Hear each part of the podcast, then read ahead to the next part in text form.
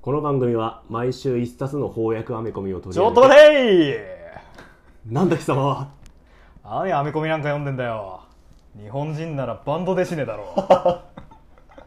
バンドですしねはいというわけで、はい はいいまあ、いつもはアメコミをね、うん一冊やってるんですけど、はい今回のテーマはあの先週創刊号が発売されましたおー新しいですねバンドデシネ雑誌ほ月刊ユーロ漫画の1月号ですはあ創刊号ということですねそうですねへえあえっ、と多分電子書籍だけなのかななるほどね350ページフルカラうーんすーおご値い段880円安いいやー驚きのコスパの良さですねすごいねはいまあバンドデシネっていうのは、うんうんざっくり言えばほうーんと、まあ、フランス語圏で出版されたコミックのことなんじゃないかなって、うえー、あ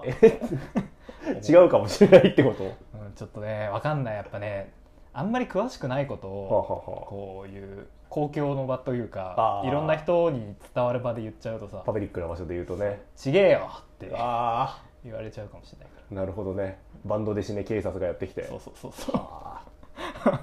まあだから、まあ、でもた多分そう大きくは間違ってないはずだあなるほどうん、で、えーなんかここ10年ぐらい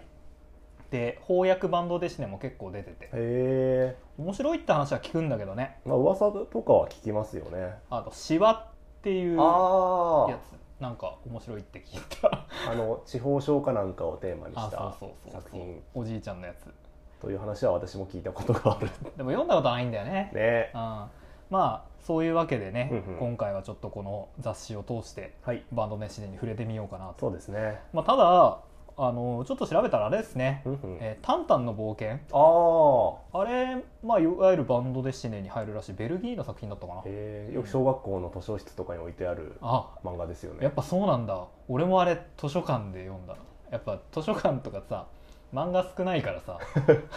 ついついね漫画があるとついなんかよ手に取っちゃうよねウォーリーを探せとタンタンの冒険がめちゃくちゃ人気だった なそうねあと手塚治虫作品とかああーあるブラックジャック火の鳥ねなんか図書室とか図書館に置いてあっても許される感があって、図書室あるあるですねうん、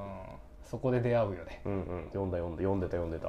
まあそんな感じですねなんかうんうんフランスアメコミを輸入してはは雑誌作ってたりもしたんだって、へえだけどほらナチス・ドイツがはいはいフランスを占領した時にうんうんアメコミ輸入できなくなって、うんうんでまあ独自にやってこうぜみたいなああ歴史があるとかないとかじゃあコーラに対するファンタみたいな感じなんだはファンタってそうなのファンタって、えっとまあ、ドイツとアメリカが戦争状態になった時に、うんコーラの原液を輸入できなくなったんですよ、はいはいはいはいでそこでドイツが自国で作った炭酸飲料がファンタっへえ知らなかったてウィキペディアに書いてあったのを読んだことがある、あの今のナチス・ドイツ占領の話もウうんうんィキペディアに書いてあった、やっぱね世界の全てはウィキペディアに書かれてるねもうウィキペディアで得た知識を喋るだけのラジオだから、 ね、これねそうですね、うんウィキペディアラジオですねえーでもファンタってそうなんだそうそうじゃあ今コカ・コーラ社がどっちも出してるけどなんかすごいねそうね長い戦い経済戦争でもアメリカが勝利したということなんですなんか戦勝国を感 じる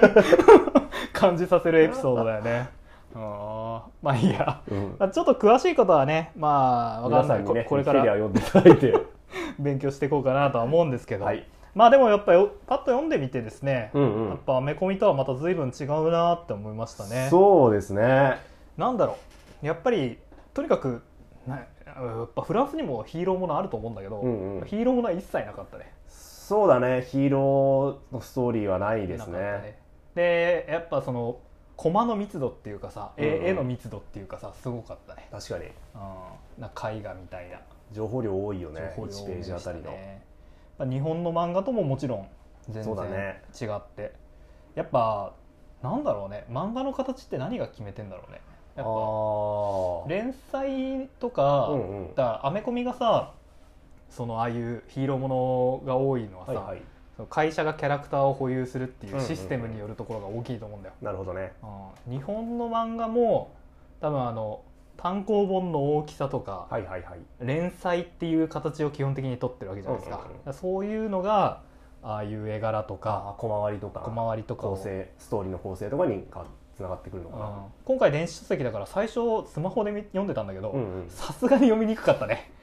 読みにくかった多分本来 A4 版とかなんちょでっと大きいサイズの本だようねん、おそきっらとくねだから文字というか多かったもんね文字量も多いし絵も細かかったですねだから途中からタブレットで読みましたけどおー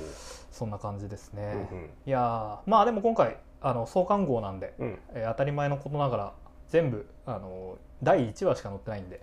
そうだねこれで連載スタートってことなんですね特に読み切りの作品とかもなかったんで、ねちょっと意外でしたねま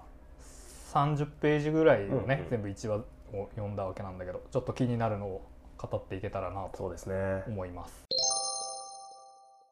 じゃあ私からいいですかねどうぞどうぞえっとエマとカピュシンうんうんうんカピュシンってすごいなカピュシンさんですもんねねあのっていう作品がありまして、うんうんまあ、プリマ・バレリーナを目指すほ姉妹の話ですねううんうんあの途中で劇場に行っていろんなコスチュームを着るっていうシーンがあるんですけあああどったあったそこに一か一コマだけあのバットマンとスーパーマンのコスチューム出てきたんあですごいちゃんとこのねあーラジオの趣旨に沿った確かに作品と言えなくもないですよ確かに今後のストーリーの伏線かもしれないですねやだなこれ2話 ,2 話目からいきなりバットマンとか普通に出てきたらえめっちゃ面白いなそしたら笑っちゃうかもしれない笑っちゃうね笑っちゃうよねまあちょっと簡単にあらすじ言うと、はいはいこう名門の、えーオペラ座バレエ学校っていほうう学校の入学試験が近いんだけど、うんその主人公のエマはほうほうなんかダンスの癖が強いなんか個性的なんだってうんうんで、えー、と妹の方が優等生っていうかこう調和の取れた踊りを調和の取れた踊りをすることができるうんうんうんねえーっていう形でで結局エマはその入学試験に落ちちゃうんだけどあら妹だけが合格するとお。おうんでエマはまあそう夢破れて結構しあの落ち込むんだけどあーまあ、お父さんがちょっと励ましてくれたりして、うんうんえー、と別のねコンセルバトワールっていう別の学校でそのプリマバレリーナをうんう目ん指す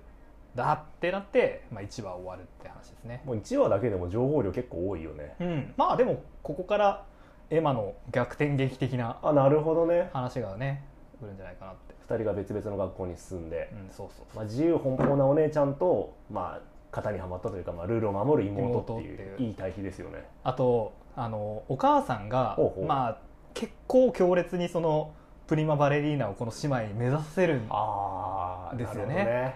なんかそのだから母親ぼ母子関母娘関係ってほいどねうのかな、うんうんうんとかっていうのもまあちょっと主題としてあるのかなと思うんだけああなどるほどねなんか普通にこういうのって世界共通であんだなって思いました確かに今話聞いててなんか日本のね漫画でもうんありそうなありそうな、話だよねそうなんかフランスってさ、うんうんああんまこういう決めつけとかよくないのかもしれないけ どあフランス人ってほらなんかルール守らねえしさ なんか自由みたいなさ大丈夫ですか今のなんか だ大丈夫かな、うんあよくないかこあでれも偏見だよねまあ、一般的にそういうのはあるかもしそうれないいうイメージがあるからさ、確かにうんうんなんかこうこういうことで悩むフランス人がいるんだなと 思ってああなるほどねそまあうんあの言わんとすることはわかる、ううんうんあのさ自己啓発本みたいなのにもさ、はいはいあのフランス人はなんとかあーみたいなすごいあるいっぱいあるじゃんフランス人は服を2着しか持たないみたいなやつとかあるあるったりするじゃんだからなんか理想的な生活をあー確かに ね送ってるものかとハ思イったカけルどチャーでね、うんそうそうそうそう優秀な感じな市のか民として生活してるイメージあるわ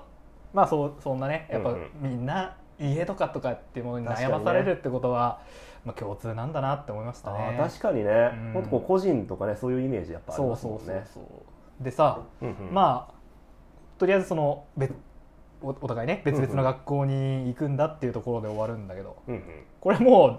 スポコンものあのー確かに導入ありそうな感じだよねうんうん多分これあのコンセルバトワールに実際行ってみたら、はいはいもうもうバレー部は廃部になってるわよみたいなこと言われて物質めっちゃ汚いんだろうねあそうそうきそっうそうそうであの一からまず部員を集めるところから始まってといいね、うんあの同じようにちょっと挫折しつつも個性豊かなメンバーをあ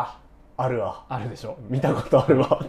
多分ねあのすごい今まで陸上競技とかやってたんだけど、はいはいはいちょっとうまく走れなくなっちゃった子ああなたダンスする才能があるんじゃないみたいなこと言ってこうどん見どとんいてね引き抜いて集まっああなるほどね前前はちょっとダンスの才能あったんだけど挫折してちょっと不良っぽくなっちてゃったやつとかいますねあー 絶対いますねあるわもう一度踊るわみたいなやあつがきっとありますねあるねあるねであと顧問の先生を最後探さないとうんあー部として認めないみたいな話になるんですよあるあるほんで学校一のなんかうんボンクラ教師みたいなやつ、 なんかもうすごいだらしないうんなんかよくわかんない先生がいるんだけどその先生があのエマがねちょっと練習で踊ってるのを見て、うんうんなんかこれはみたいな感じになっておう引き受けてくれる実はその先生は過去にあのプリマバレリーナになるこ とをもうみんながあかな彼女はなるみたいなことを思われてたんだけど、うんあのプリマバレリーナになることのちょなれるっていう時の直前に怪我で引退しちゃったの。夢破れしそもうのなんですそうねそれでまあ仕方なく教師になって、うんうんあの腐った生活を送ってたんだけどそのエーマーたちを見て再度その別の形でプリマバレリーナを目指そう目と指そ思ううっとていうああめっちゃいいじゃん多分そんな話がこの後 続くんじゃないかなと思うんだよね学校ごとの対抗戦とかあるんでしょうねあもちろん団体戦がありますよねああなるほどねああの全国大会みたいなのがあってあんであの妹のカプシンがいるあのオペラ座バレエ学校ーはほうほうあ反対側のブロックでねあなるほどねで決勝で会いましょうみたいな感じになるわけですあるわあのプレーマーあごめん違ったオペラ座バレエ学校は、うんうん多分部員数がもう100人とかあ いなるてほどね強豪校 そなうんですね強豪校なんですよねっていういつもこうマイコン片手にしててさ、うんデータ分析するあいるいるい子るとかあー絶対いる絶対いるいいじゃんこのパターンこのパターンなら勝てる確率は97%とかっていうキャラとかいるしだから戦いの中で成長しているあーその展開もあるでしょうわあめねっちゃいいじゃ んなんか作品の良さを台無しにし してしまった気がするけどなんだよバレー部ってバレエ学校だっつってたそれしかやらねえわって感じででね、 あーでも、まあ、うんちょっと茶化したっていうかもう私の想像力の浅さを露呈してしまったけど、うんうん結構こうスポコンものみたいな感じ、結構ねその努力と、うんまあ、挫折そうそうそうそうみたいなの描かれるしっかり描かれるからスポコンっぽさやっぱありますよねねありますよねだからまああとフランスってさ、うんうんなんか俺もフラ俺フランス行ったことないんだ実はあらだから勝手なあれかもしれないけど、うんうん日本の漫画とか好きなイメージないあー確かに、うん私フランス行ったことあるんですけど、あそうなの、うんうんうんフランスの本屋には確かに日本の漫画のへコーナー、私が行った町の本屋ではありましたね結構大きめえに、あそう、うんうん、じゃあやっぱなんか通じるものがあるのかねそうね多分やっ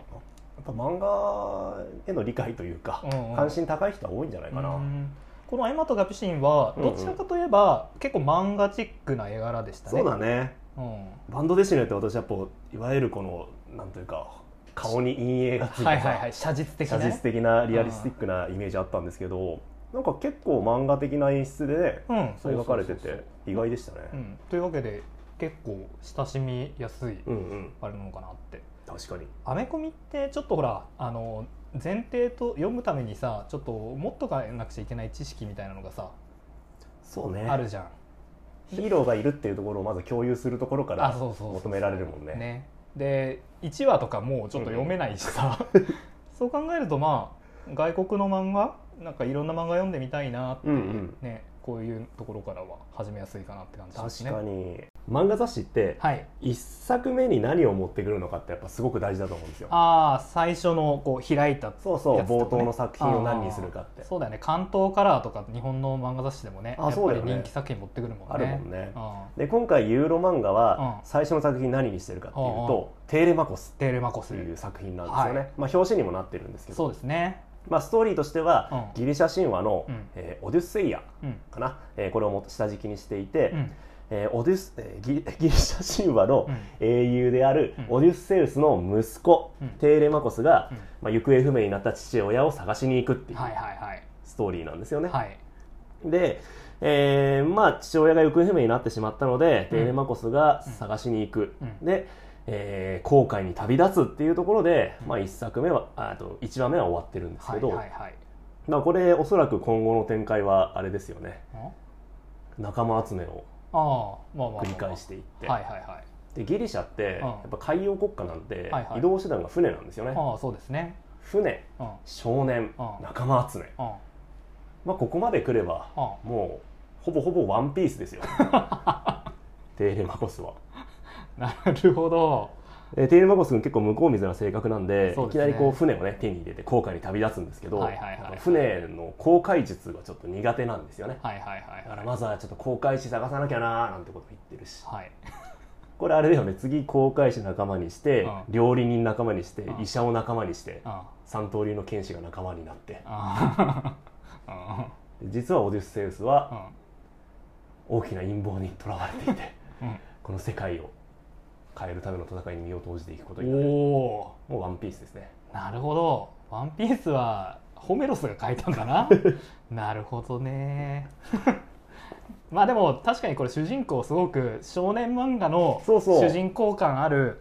あの、まあ、作画っていうかデザインでもそうだねしそうだしキャラクターもそういうふうに描かれてるねだから我々日本人にとってもやはり馴染み深い読みやすいはいはいはい作品になってるんですよはいはいねはいはい彼の特技、なるほどね必殺技うん投擲うんそうですね物を投げるのが得意で物を投げるまあ、円盤投げがはい得意らしいんですが、はいもうこの円盤を投げてるシーンなんかほぼキャプテンアメリカ的なね思った ね表紙がまさにその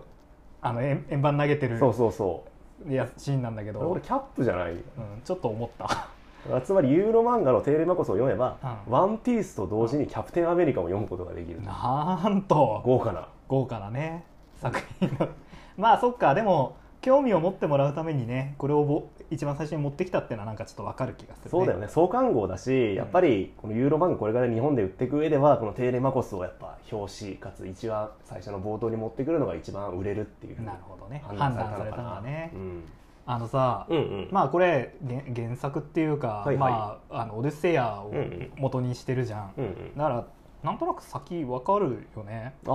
もうおおむねねストーリー知られてるもんねうん、あのお母さん出てくるんだけど、うんうんあのペーネロペうんうんめっめっちゃ美人ですねちゃ美人ですねああなるほどどうなんだろうあのフランス人の、うんうんあこの人これスペインの人が書いてるらしいよへえ意外向こうの人はやっぱり「オデュッセイヤ」大体知ってるのかなああでもやっぱそうなんじゃないそしたらさこれ先読む楽しみとかってのはどういうところに見出していくんだろうねちょっとこまごましたところで細部を見ていくんじゃないですかあー大まかなストーリーは知ってるからみたいはなはなるほどね難しいよね、やりにくそうだようねん、あのまあオデュッセイヤって女子詩じゃないですか、うんうんうん銀融詩人とかがああそうね語ってたんだよね昔はおね話として語ってたっていうねだから日本でいうとこの「平家物語」でし ょあー確かにねうんうんうんじゃあ今「平家物語」を少年漫画風にしてジャンプで連載したらあいけんのかっていうそういうこと確かにそういう意味では、う結構日本にはない立ち位置の作品かもしれんかないもですしよれないねね。あのテーレマコスのうんうん師匠とか出てくるけど、はいはい、めっちゃがたいのよくて顔に傷のあるちょっと年配のいかにも師匠っぽ師さがある、匠ね、っぽさあるねね記号化したキャラクターが出ててね読みやすいですよね、読みやすい読みやすい安心して読めます、はい、雑誌に載ってる作品のうんジャンルもかなり幅広いですよね、あそうですねテーレマコスみたいな、まあ、あ冒険探ですよね、はいはいはい少年漫画的なやつもあれば、はいまあ、ハード SF はいはいはいかなり、まあ、いかにも SF っていう感じの作品もあるし、うんあるいはハードボイルドな作風のう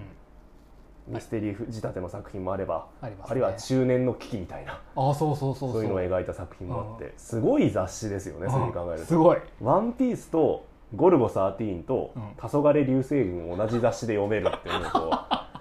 確かにジャンルが衝突しちゃってますけどねもううんいやそうだね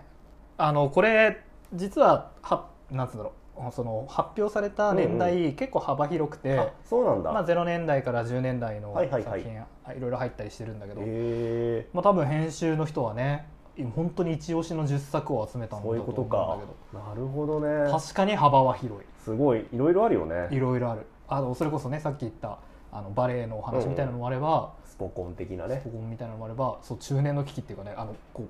家族の話を親目線で書くっていうねなかなかねジャンプにはなさそうですよねなかなかねそうだまあ、やっぱジャンプは「週刊少年ジャンプ」だからねそうかうん わジャンプばっかり読んでる私がおかしいのかもしれない かんないいつまでも少年の気持ちを ねそうだからそういう意味では、うん、すごい雑誌だなってすごい雑誌だよねまあ SF いくつかあってね SF が2作品かなあ3作品3作品かな「メカニック・セレスト」「シャングリラ」あこれまあポスアポでしたねお、散歩でしたねね世界崩壊した後の後の生活うん、まあ面白いね、うんあの面白かった面白かっ水没した地球の話とか、たロマンありますよねうんポあスとアポ地球に住めなくなってコロニーみたいなうんうんうんとこで暮らしてる話とかあったりしましたけどあと一番最後にも載ってる「アエオン」はいアエオンありましたねうん、これがさまあ1話しか載ってないんだけど、うんうんあの紹介の文のところにははい「イタリア発ほう壮大な SF ボーイミーツガールファンタジー」って書いてあるおおーいいね書いてあって、うんおおって思うじゃん。で最初確かにちょっと SF っぽいページが何枚かあるんだけどそ,、の後普通に現代の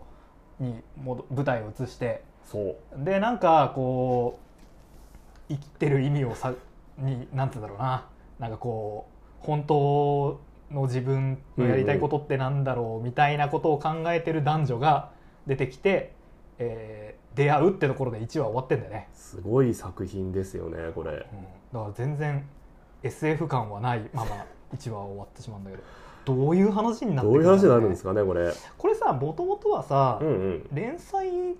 なのかな連載じゃないのかなああなるほどねね一本こうでかい作品があって、まあ、この雑誌のために日本の日本で編集したのかなあーそうかそういう可能性もあるのかそういなう可能性もあるよね、確かにうん連載にしてはちょっとなんかちょっとこれやっぱ日本の漫画をやっぱ視点で見ちゃうのからなのそうかねな、我々日本の漫画よく読むからうそのいわゆる日本の漫画連載的な引きですよねんうんそうそう引きみたいなのをが考えちゃうよね考えちゃうけど今回のその「アイオン」はあんまりそういう引きがそうそうそう多分こっから面白どんどん面白くなってくるっていうか、スケールが上がってくるんだと思うんだけどなんかこういまいちこうなんつうんだろう面白さの核みたいなところが見えないまあーそうまね1話が終わっちゃっててねこれも面白い読み味ですよねうん面白いこれもめちゃくちゃ漫画っぽいなってあ確かに思いましたね小回りとかねそうそうそうそう日本の漫画とどんどん似てますよねなんかちょっと女の子がうんうんセクシーに書かれてるシーンとかあったりして少年漫画にもねの載ってそうだなって、確かにうん、ような気はしました確かまあそういう SF 的な作品もあれば、にうんうんまあ、ちょっとこうし歴史ものというかあああのそうね現実の過去のお話みたいなのもはいはあっいたりしますよね。あの無茶町無茶帳無茶町、うんえーある少年の革命っていうサブタイトルついてますけど、これすごいよね。ニカラグアのニカラグア革命のはいお話。そうですねうん、つらい不勉強で全然このこと知らなかったんだけど、まあ独裁国家だったんだよね。多分多分ね。おそらくねあー私はちょっとあんま詳しくなくてあーあれなんですけどで、えっ、とそれを、うんうんうんと修道士目線で、はいえーその革命を多分描いていく作品なになるんだと思うんだけど。なんか政治状況に翻弄される個人をうん。描くきそうな気配はありますよねねこの作品なんかんバンドデッシンってまあこういう感じかなって、まあ確かにうん、絵の感じとかもねそうそうそ写うそう実的でめちゃくちゃ作画コストかかってますよねすこれごいよねうん、フルカラーだしねだって絵みたいだもんあ絵ってなんつうんだろう えっとそれは絵なんだけどか絵画絵画的なね絵画的な、一コマ一コマがねうん、なんか塗りもすごいしねそう塗りがねすごいんですよねねまあちょっと絵について詳しくないから どうこうっていうのはないんだけど絵を語る言葉はあまり知らなくてうんあれなんですねまあ主人公の修道士も、はいえっと絵を描くためにうんうんここのね、えーこの町に来てう、んうんでまあ市政の人々のねその暮らしを見て多分だんだんそういう目覚めていくんだろう多多分分宗教画とか書いてくるんでしょうねきっとね現実のその政治参加みたいなことをうんうんしていくようになるっていうお話になるんだろうと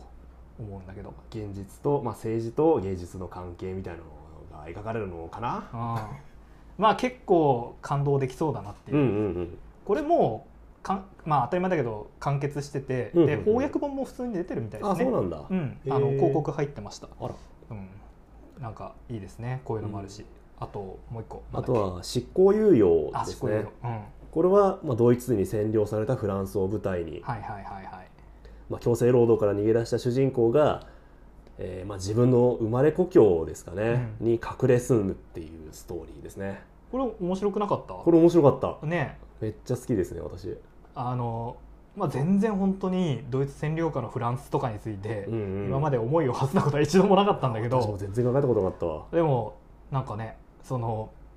なんだししん、えー強制労働から逃げてうんで逃げ逃げて電車から飛び降りたんだよねそうねしたらその電車が爆撃されたせいでえ死んだことになったと、戸籍上は死んでいるうんで、えっとまあ、町の空き家になっているところに隠れ住むというお話、これ秘密基地的な感じでねワクワクしますよそうねそうそうそういい設定だよね、このまあその自分の空き家となっている家から街の人々の様子をまあ観察すうるんっていうストーリーなんですが、まあ、これもねこれから先おそらくその、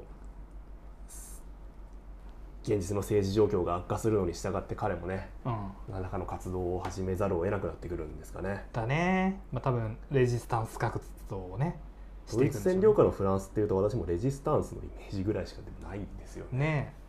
えだからそうだねなんかすごいなうんうん、フランスではどういう人が楽しむ確かに作品なんだろうな読者層があんま分かんないですわよかね。んないね知らないことっていっぱいあるね、ねえうんでもこの2作品は私は本当いわゆるバンドデシネでイメージする作品はこの2つかな、はいはいはい、まあ、私のイメージするバンドデシネ的な的な、作品でしたはい、あとあれね、うんあのブラックサッド黒猫探偵ある日女優が死んだはい、っていう導入から始まるやつですよね、はいそうそうですえー女優が殺されてその女優のかつての恋人だった探偵が捜査を開始するっていう、まあ、ハードボイルドミステリーと言ったらいいんですかね、はいはいはい僕ね面白いですね面白いまあまずもう主人公のビジュアルが決まってるよねもうかっこいい黒猫で、はいえーっとコート着てねトレンチコートトレンをチ着コてートね着てねえーちょうどロールシャッハと同じですねもう見るからにまあ探偵だろうなっていう感じ確かにで、まあ、特徴としてはキャラクターが全員動物として描かれてるってことですかねそうですね主人公は猫だし、えーまあ、ゴリラとかうんヘビとか、うえーいろんな動物がはい登場すると、そうですねあのまああらすじのところにはうんうん、登場キャラクターが全員動物という斬新な設定のハードボイルドバンドでしねとお書いてああるんですけどる、うんまあでも別にあるよな登場キャラクターが全員動物 ってうんまあ、ズートピアとかねああそうですねありましたよねあれこう、まあ、人種とか社会はいは的階層を動物で表すっていうのやってましたよはいね、はいはいあのちょっと前までチャンピオンでやってた「うんうんビースターズ」あーアニメにもなあっりまたしたねあれ読んでてちょっと思い出しましたねキあャラクターの造形少し通じるものがあるかなってあなるほどねああこの作品2000年の作品なんですねあじゃあビースターズよりちょっと前なのかな多分そうだねなるほどね斬新だったのかもしれないもしかして当時としては当時としては分からんけど私これ読んでてあれを思い出しましたねうん「えっとキャットシットワン」っていう漫画知らないあの、まあ、ベトナム戦争を舞台にしたミリタリーものなんですけどえ日本の漫画日本の漫画、えへーキャラクターが全員動物、えはいはいアはいメはリいカ兵はウサギへえああーはいベはいトナはムい人は、えーい猫かな確か、うーん日本人は猿みたいな感じで、はいはいはいはいまあ、国ごとに動物を決めてその人らが、まあ、めちゃくちゃリアリティのあるベトナム戦争を戦っていくっていうはあなるほどねなんか動物を主人公にキャラクターに置き換えた漫画って、うんこうリアリズムと相性いいですよねなるほどねなんかより抽象化されるのかそうかな、なうんなるほどでもこういう動物いろんな種類の動物がいる世界だからうん食生活とか大変そうだよね それきちんとやったのがビースターズだよなるねほどねあそうかそうかなるほどお医者さんとかも大変だ、そうだうねん、やっぱゴリラはボクサーとして登場するんだけどうんうんそうだよ ねそれはねまあ確かにうね、んゴリラのキャラクター出したらまあボクサーとか グローブはめたいよねこれだけラにはね そうね。はい、というわけで、ユーロ漫画でした。普段読んでるアメコミと比べてもね、はい。やっぱ読み味というか、うん印象違いますね全然全然違うね。あとやっぱり連載形式なんで、うん普段みたいにこうまとまった一冊で読むというのとうもまんた違った体験ができて、はいはいはいはい面白かったですねそうですね。普通に次回もちょっと買おうかなと思いましたいいですねう。んあのーまあ、10作品入ってて、うんうんうんえー880円というかなりのコスパの良さなんで、安いで、間でもちょこちょこ言ったけど、うんうんもう翻訳されてる作品も結構載ってたりするからそ、うなんだねだからこう読んでみて、うんうんああこれ面白いなとか気になるなってやつをまあかんその単行本とか関連作品をあーなるほどねまあ買ってみるっていう意味でも、まあバンドですね初めには入門書とし入て門書としては、幅広いジャンルも入ってるしうね、ん面白いかもしれないですね、確かに勉強になりましたまあ、またぜひバンドでシネもバンドでしてラジオ会もちょっとやっていきやっまていきしょうましょうん、では、うではえー今週はここまではいまた次回また次回さよなら